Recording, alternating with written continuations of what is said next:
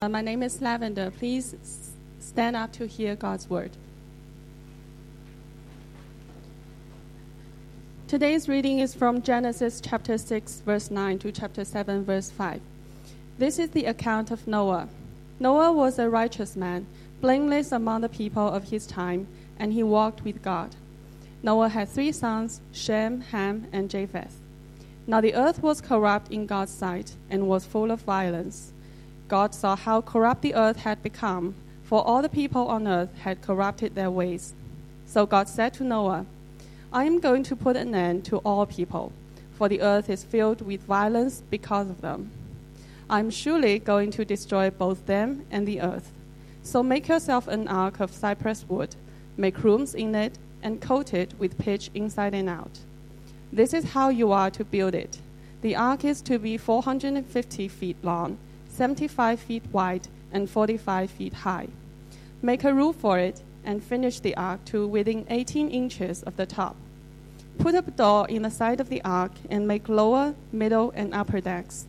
I am going to bring flood waters on the earth to destroy all life under the heavens, every creature that has the breath of life in it. Everything on earth will perish, but I will establish my covenant with you, and you will enter the ark, you and your sons and your wife and your sons' wives with you. You are to bring into the ark two of all living creatures, male and female, to keep them alive with you. Two of every kind of bird, of every kind of animal, and of every kind of creature that moves along the ground will come to you to be kept alive. You are to take every kind of food that is to be eaten and store it away as food for you and for them. Noah did everything just as God commanded him. The Lord then said to Noah, Go into the ark, you and your whole family, because I have found you righteous in this generation. Take with you seven of every kind of clean animal, a male and its mate, and two of every kind of unclean animal, a male and, and its mate, and also seven of every kind of bird, male and female, to keep their various kinds alive throughout the earth. Seven days from now, I will send rain on the earth for forty days and forty nights, and I will wipe from the face of the earth every living creature I have made. And Noah did all that the Lord commanded him. This is the reading of God's word. Please be seated. Thank you. Thank you, Lavender.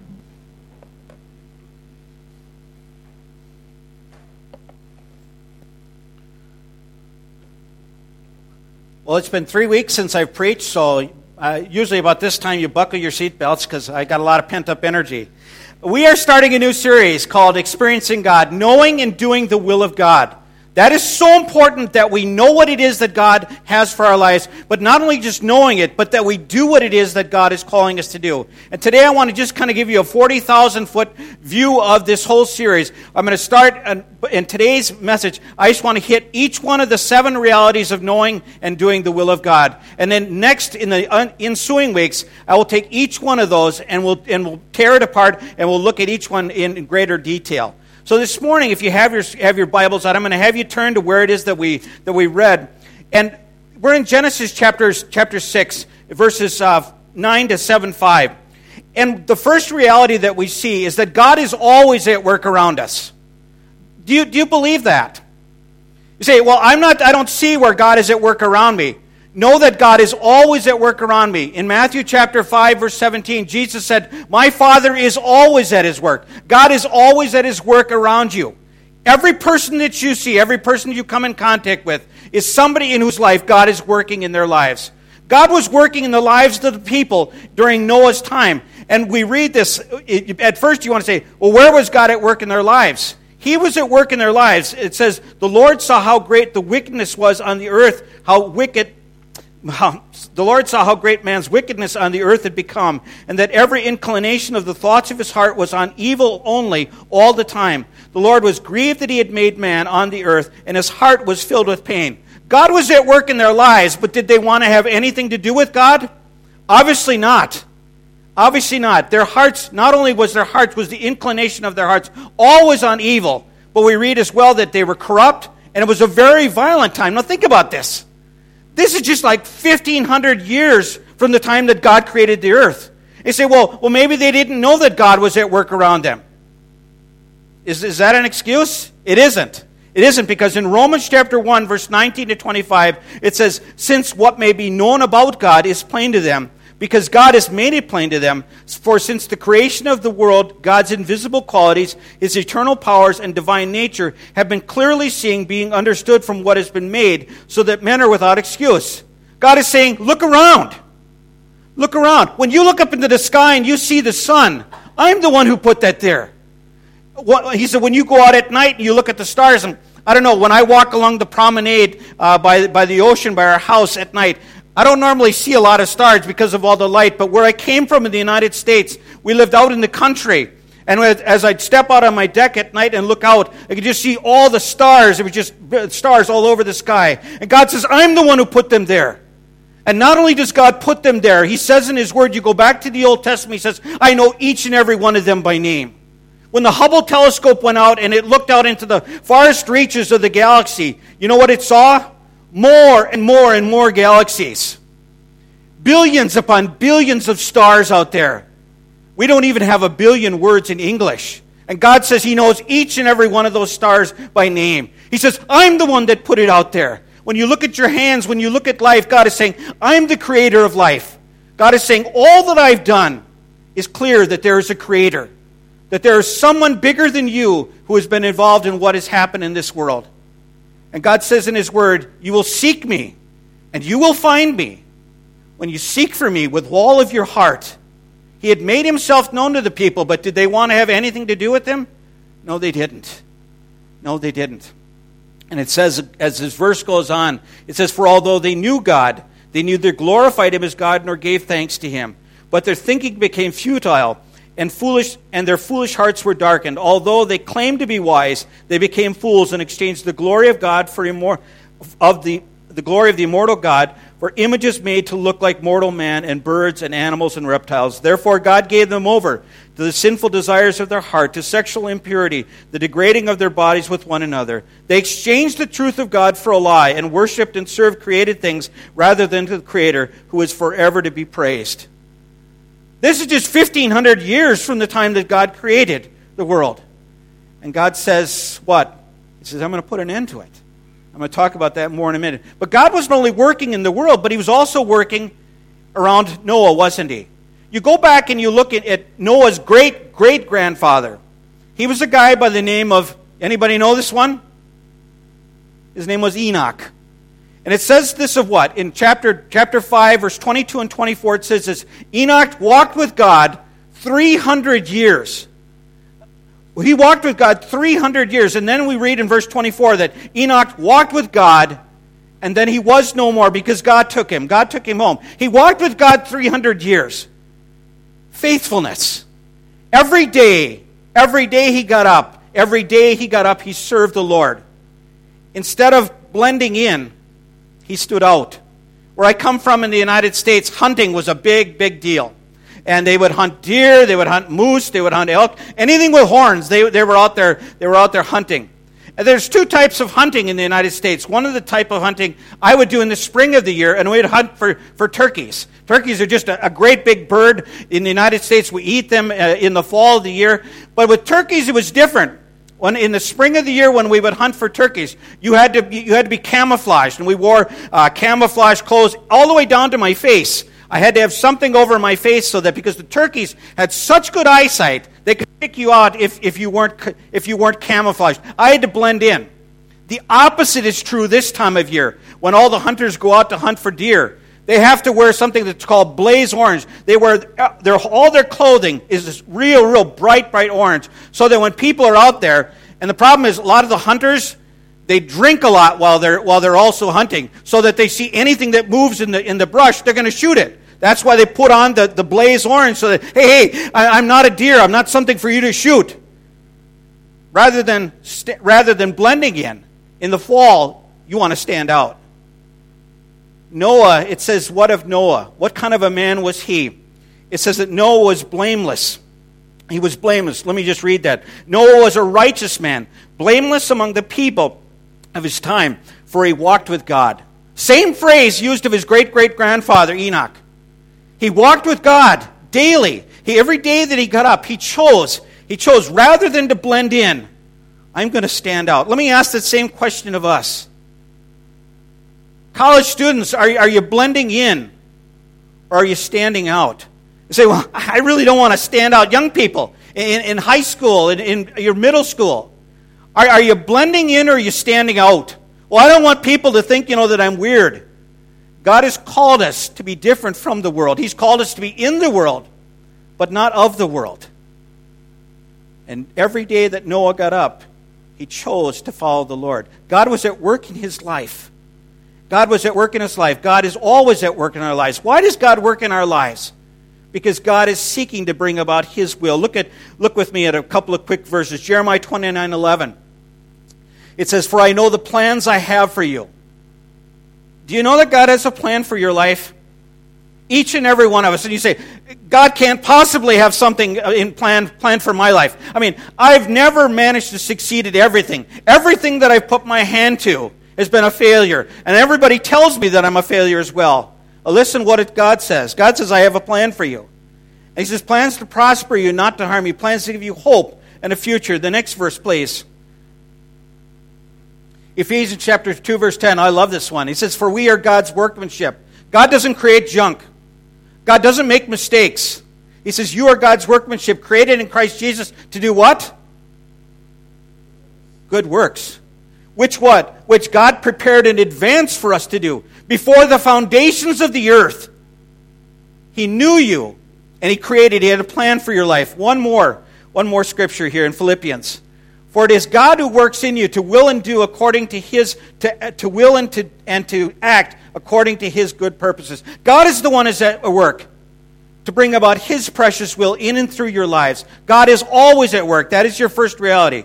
God is always at work around you. The second reality that we see is God pursues you. God pursues you to have a continuing love relationship with you, a relationship that is real and that is personal. It says of Noah that Noah walked with God. He walked faithfully. He had a relationship with God. Why is a relationship so important? Because when we come to the next point that we're going to see, it, the invitation to join God in what He's doing only comes in the midst of a relationship. God pursued Noah to have a relationship with him. What does that mean to pursue somebody? My dear wife is not here today, so I can embarrass her a little bit. When, when we were in Bible college, I saw Becca one of the first days of college. She was wearing braids in her hair, and I thought, wow, I want to get to know her. I, I really want to get to, I was 21 at the time, she was 18. She was living life wild, and she, just, she wasn't interested in anybody, and I thought, I want to get to know her. I found out her first name was Becca and all this kind of stuff. And I knew that she played volleyball, so I'd go to her volleyball games and watch her play volleyball. I, I just, I, I, wanted to know more about her. I wasn't, I wasn't creeping on her, but I just wanted to know more about her. And finally, the day came, and I saw her walking down the hallway. She just finished up with volleyball practice. And I thought, if you're ever going to do it, Joel, you got to do it now. And so I saw her, and I said, uh, I, I, was very, I'm very introverted and shy, so I said, um, uh, Becca, would, would you go out with me on Friday night? And she says, yes, just, just like that. Yep, yeah, yeah, sure, I'll do that. She did not even know my name at the time. She had to go back to her roommates and ask, hey, this guy, you know, he works in the kitchen. What, what is his name? I pursued her. I pursued her because I longed to have a relationship with her. And I'm so thankful God has given me 34 years with this precious lady. And this week is hard because she's in the States yet. And I'm here and I'm thinking, I told her yesterday, I miss you terribly. I miss you terribly. But I love her, and, that, and God is pursuing you to have a relationship with you. God pursued Noah as God pursued all of these people to have a relationship with you, a relationship that is real and is personal. The God of this universe longs to have a relationship with you. And it's not some surfacey, garbage relationship with you. It is a relationship in which He wants you to know Him in a far deeper way. And He wants to know you. He wants to show you that He knows you, knows everything there is to know about you. And He deeply loves you a relationship that is real, a relationship that is personal. One of the things I love, I've just figured out when I would walk by our house, we have the promenade, and I, I walk at night because of the heat. Well, I've been longing. One of the things I did when we were back in the States is I, God always provided me with a place that was quiet. a place that I could walk and I could pray. And when I pray, I, I walk out, I talk out loud. Well, a couple of weeks ago, I, I went to go and walk on the promenade on Saturday night. I wanted to pray, and man, there were all these people. I didn't realize there was a, a marathon that was going on, and it was at night because of the, because of the heat. And I thought, oh great, now where am I supposed to walk tonight? So I had to go a different way. And when I went that different way, there was nobody. It's all construction along it. There was nobody there. And I thought, God, thank you.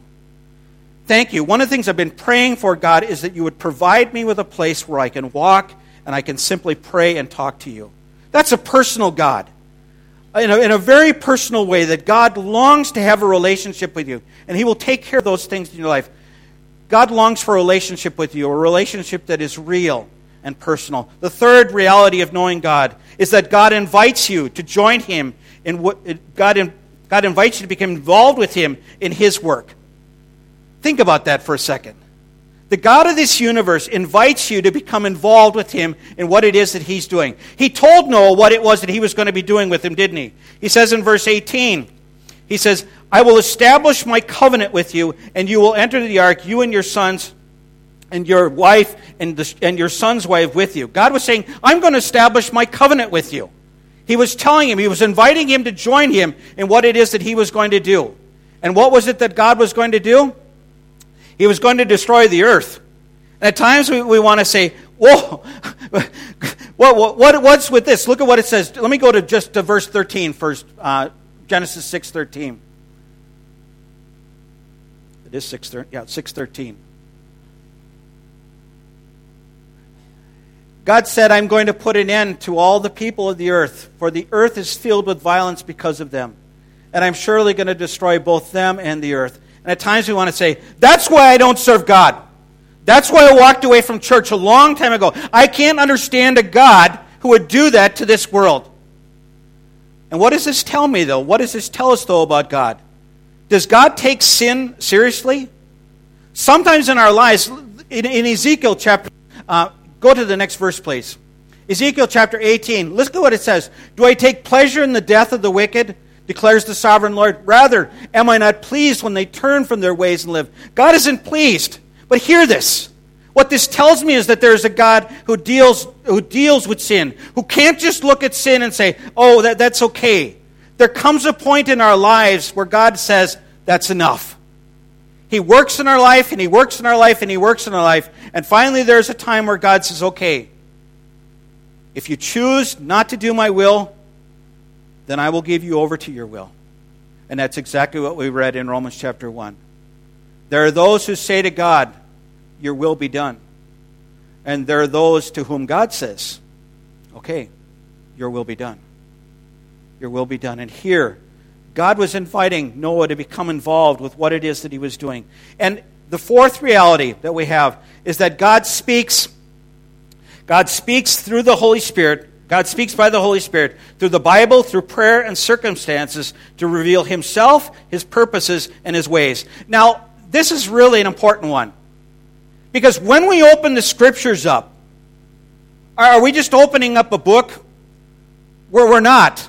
When you hear the Scriptures read to you, that's God's holy word. That is God speaking to our heart. And when we open the Word of God, before we open it up, we should be praying, God, I don't know what it is that you're going to say to my heart today.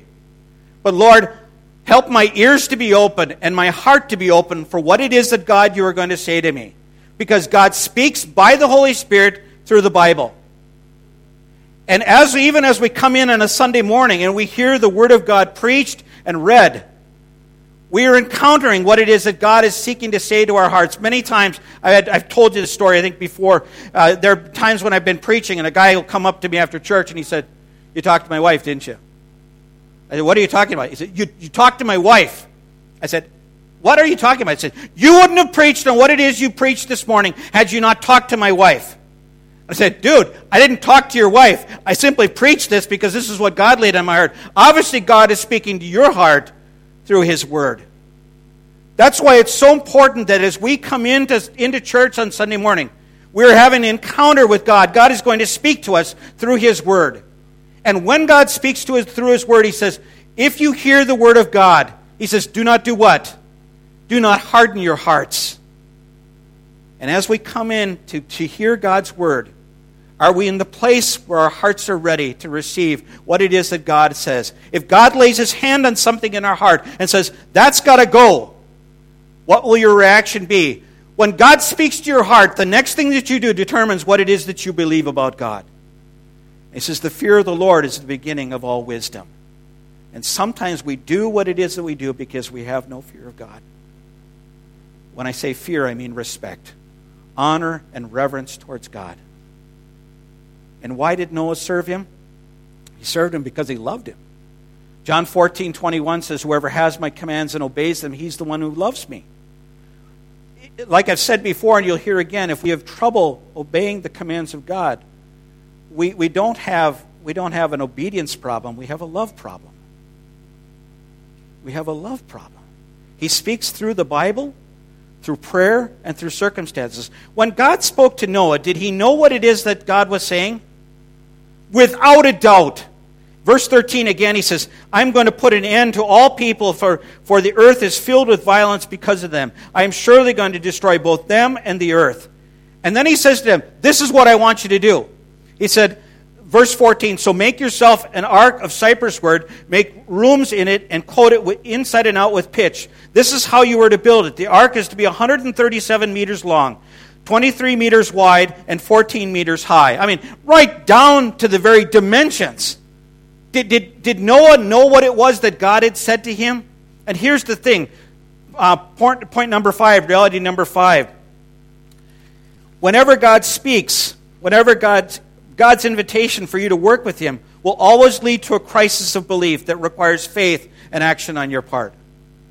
When Noah heard what it was that God, God said to them, had he ever built an ark before? There's a place in the United States, in the state of Kentucky, that they built a full scale replica of, of Noah's Ark. And I went on YouTube yesterday. It's like, oh my word, that thing is enormous. Had Noah ever done anything like that before? Where, was, where, was the, where were the animals going to come from? When, when God said what it was that he wanted Noah to do, when he invited Noah to join him in what it was that he was doing, had Noah ever done any of these things before? And sometimes when, we, when God shows us what it is that, that He is wanting to do in and through our lives, we say, wait a second, God, where, where's that going to come from? How's it going to happen? Listen, when the eternal God lays his hand upon your life and says, This is what I'm doing, join me. He is the one who already has in mind how it is that he's going to bring it out. He knows where you're at, and he knows how he's going to bring about it. It'll always result, though, in an, a crisis of belief that will require two things faith and action. When Noah stepped forth, he believed God. He believed that God was going to do exactly what it was that he said. How could he believe that? Because of the relationship. Noah walked with God. He had a relationship with him. He knew God. And in the midst of that relationship, he could trust God. It will require faith and action on your part. There comes a moment when you have to stop sitting on the fence. There comes a moment when, when God has opened the door and said, This is what I want you to be involved in. This is where I'm at work. I want you to join me in that. There comes a point when you have to say, God, okay, okay, I will join you. What is it going to cost you? What is it going to cost you? Obedience is costly. It is always costly. But disobedience is far more costly. That fifth reality, God's invitation will always result in a crisis of belief that requires faith and action on our part. The sixth reality is this you will have to make major adjustments in your life to join God in what He's doing. I think back a year ago for Becca and I. What on earth? God, you can't be serious. Coming to Hong Kong, of all, all places, you can't be serious, but God was. For Becca and I to join God in what it was that He was doing here meant major adjustments in our life. We had to sell everything. Here's all my stuff. I mean, I love to garden, I love to cut lawn, and I love to rototill. And on that day, all that stuff was on the front yard. My riding lawnmower, my rototiller, all that stuff. And in a matter of moments, there were guys that came up and just, you know, they just greased my palm with money. And it's like I'm watching all this stuff go away, and people are walking through our house and say, "I'll take that, I'll take that." And by the time that we were done, we looked in our house. The last day, the house was empty. And both Beck and I, we looked at each other and we began to cry and we said, Are we sure we're doing what it is that God has called us to do? And we said, without a doubt. And we were willing to follow God. In order to follow God, there will be major adjustments in your life. For Noah to do what it was that God called him, he had to make major adjustments in his life, didn't he, to join God in what he was, he was doing. And that seventh reality, you will come to know God by experience as you obey him and he accomplishes will, his will through you. Noah came to know God. He walked with God already. But did Noah come to know God in a way that he never would have after this event? Absolutely. Absolutely. Look at this. This is so cool.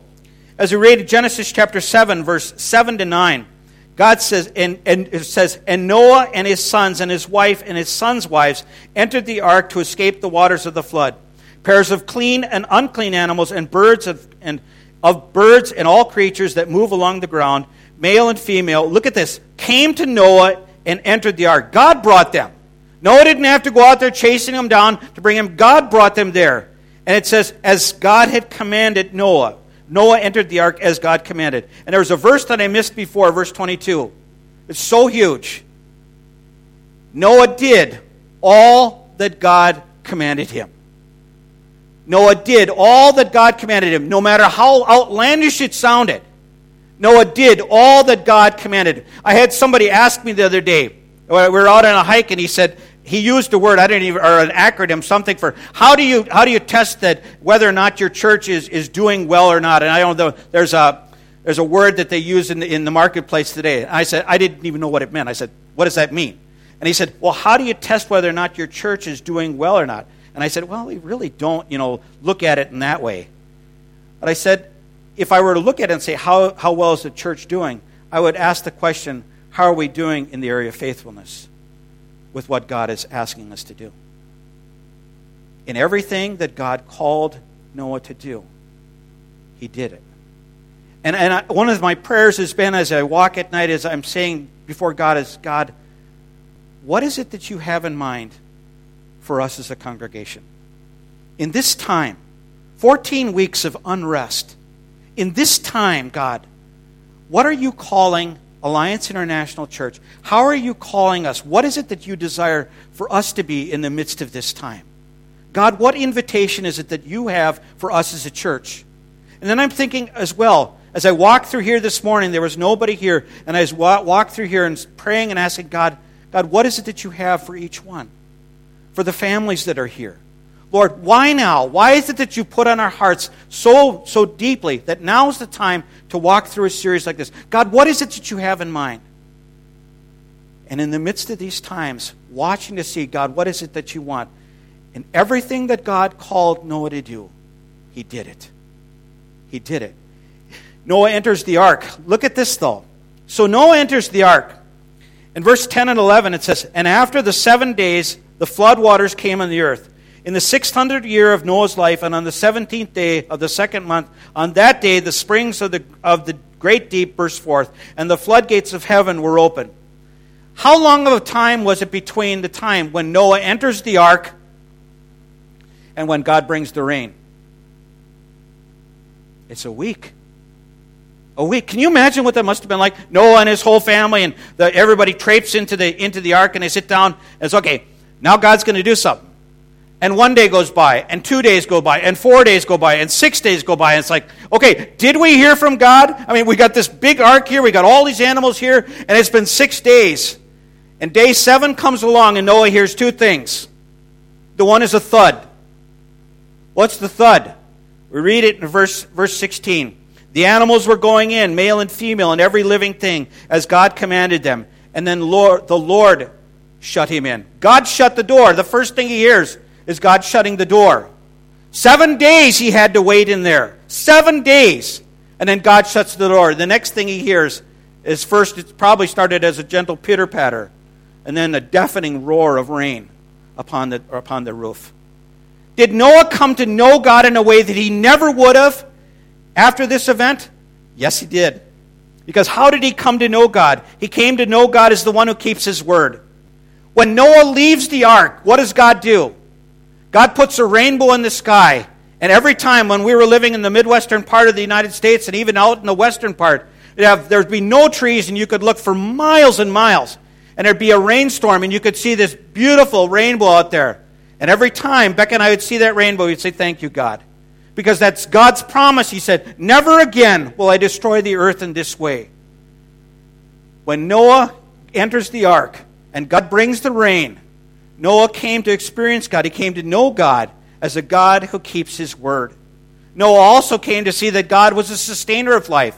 When God when Noah enters the ark, he and his family and all of these animals, they go through a whole time. It's over 150 days of time that they're in that ark. And as they come out of the ark, God has already prepared things for them. God is the sustainer of life. And I think Noah also realized that he is a God who won't tolerate evil. He's a God who won't tolerate evil. You come to know God by experience as you obey Him. And He accomplishes His work and His will through you. In everything that God asked Noah to do, He did it. As we are entering into this new series, I wonder if I could ask you a couple questions. I'm going to ask them anyway. Um, where's your heart at? Because for some of us, we come into church and we're coming here. I mean, we're, we're sitting down, we're taking up a, a seat, but our hearts are a long ways away from the Lord.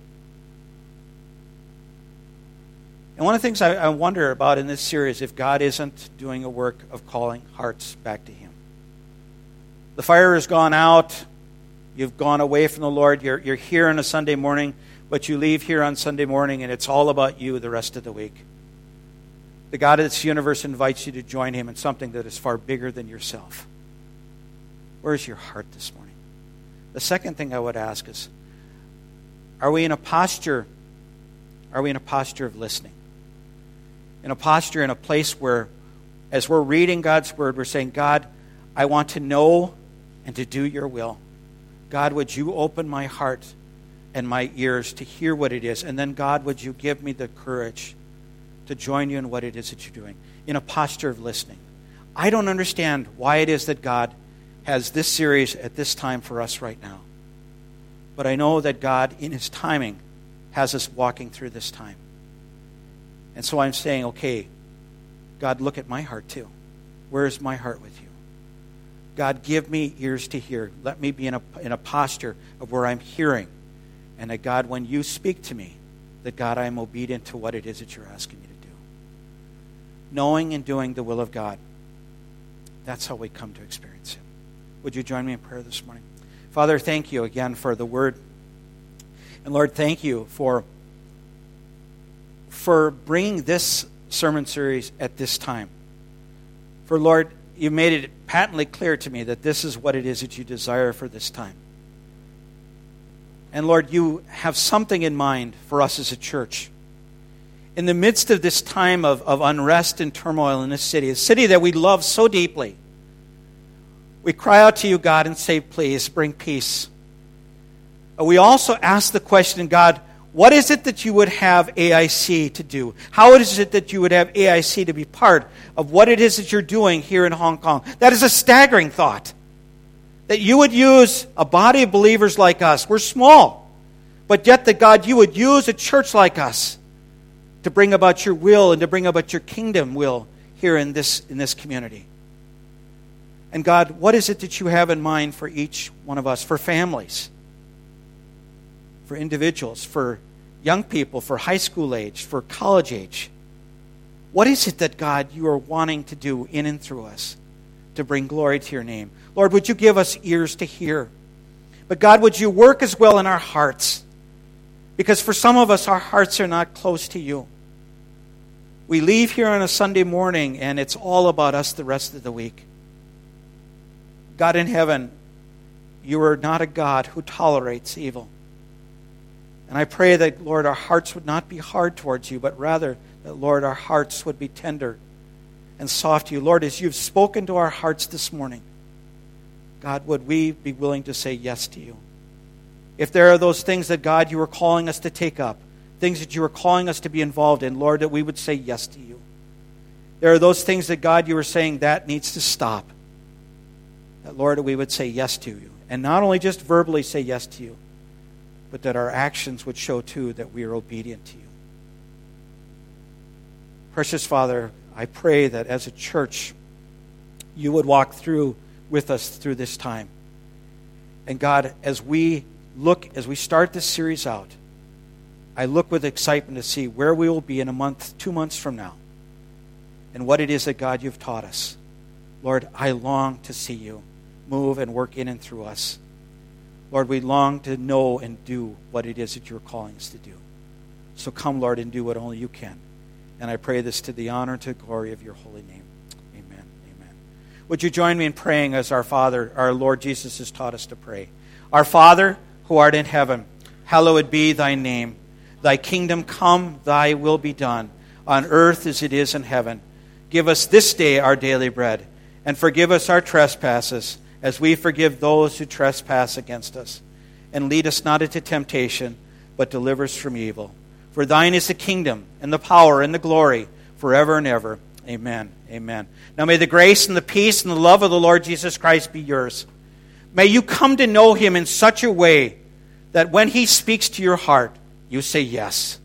I pray the blessing of his hand upon you and upon your home in the precious name of Jesus. Amen. Amen. It's good to be home.